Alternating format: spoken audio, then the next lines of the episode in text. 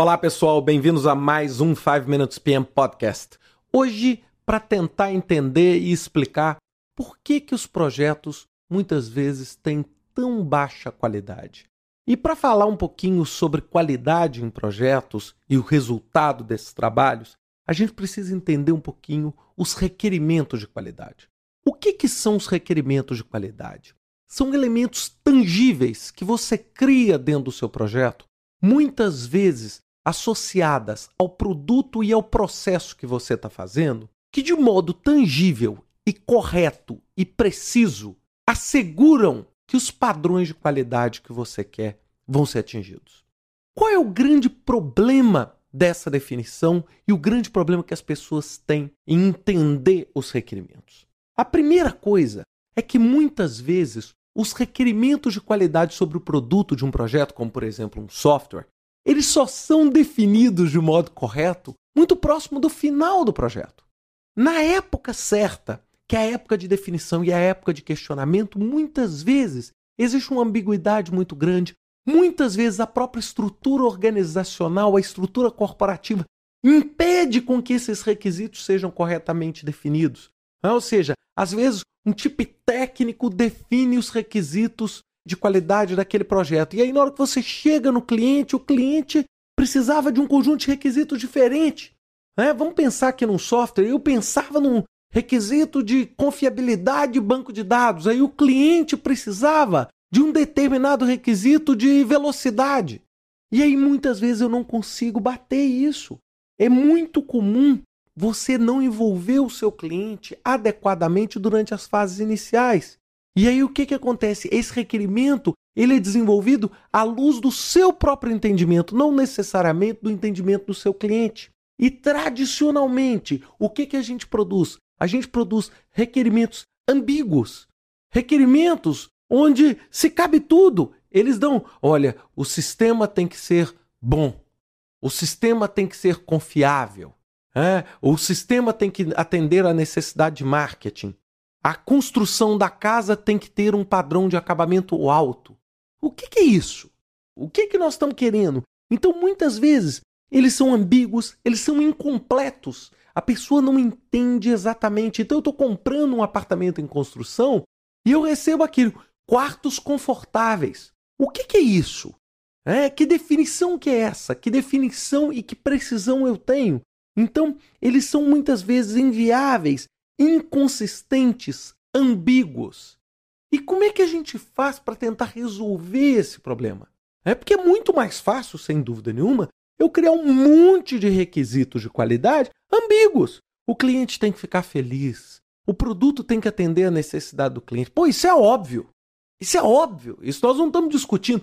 Nós estamos querendo entender o seguinte: o, como é que eu vou medir a felicidade do cliente? Qual é a régua que eu vou usar para fazer isso? Não é? E aí a gente tem que entender que um requerimento de qualidade, ele primeiro, ele tem que ser mandatório.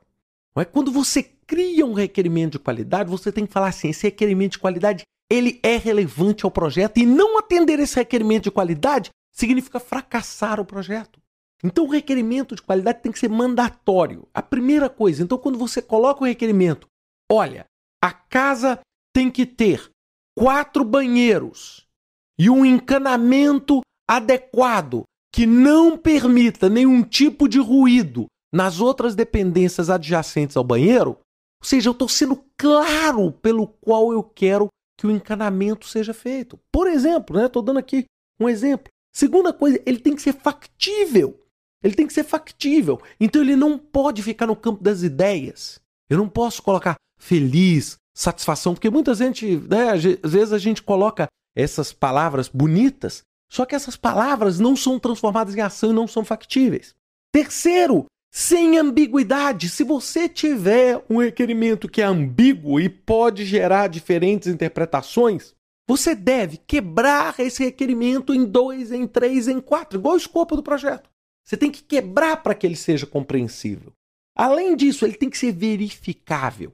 Então ele tem que ter uma medição numérica. Então eu tenho que dizer o seguinte: eu tenho que dizer que o quarto obrigatoriamente tem que caber em uma disposição: uma cama, um sofá, uma mesa e um armário suficiente para um casal, uma cama no padrão tal, um sofá no padrão tal, etc. Perceberam? Ou seja, eu tenho que colocar algo que a pessoa consiga, com uma régua, medir. Através de teste, através de uma demonstração, etc. Muitas vezes a gente vai lá e vai comprar um apartamento, aí no papel tá assim: é, tamanhos em perspectiva não pode ser a realidade. Aí na hora que você vê, pô, o sofá que o cara colocou dentro do quarto é um sofá de bebê e não um sofá de adulto. E aí você não entende. Porque quando a casa fica pronta, ela não atende à sua necessidade de qualidade. Não é? Além disso, ele tem que ser rastreável. O que é rastreável? Eu consigo, ao longo do desenvolvimento, perceber indícios de que aquele requerimento vai ou não ser atingido. Então, quando eu monto um projeto, eu tenho que montar, junto com a minha equipe, um conjunto fortemente alinhado ao escopo do meu projeto de requisitos de qualidade. Ou seja, o que é um treinamento bom? Então eu falo, treinamento da equipe dentro do escopo do meu projeto. Eu tenho que dizer ali o que é um requerimento de qualidade que vai dizer um treinamento. Eu vou dizer, o treinamento vai ter isso, isso, isso, e os requisitos de qualidade são 80% dos alunos têm que fazer o teste tal e obter uma nota maior que 70%. Perceberam? Eu tenho que criar algo que seja mensurável, algo que não seja ambíguo e algo que dê resultado para o meu projeto. Se eu continuar deixando o conceito de qualidade no campo das ideias, eu vou correr um seríssimo risco de estar tá gerenciando expectativa. E expectativa das pessoas, se não for estruturada, vira uma bola de neve no nosso projeto, que vai fazer com que o seu cliente não fique satisfeito, nem você como gerente de projeto. Espero que vocês tenham gostado desse podcast. Até semana que vem com mais um 5 Minutes PM Podcast. Até lá!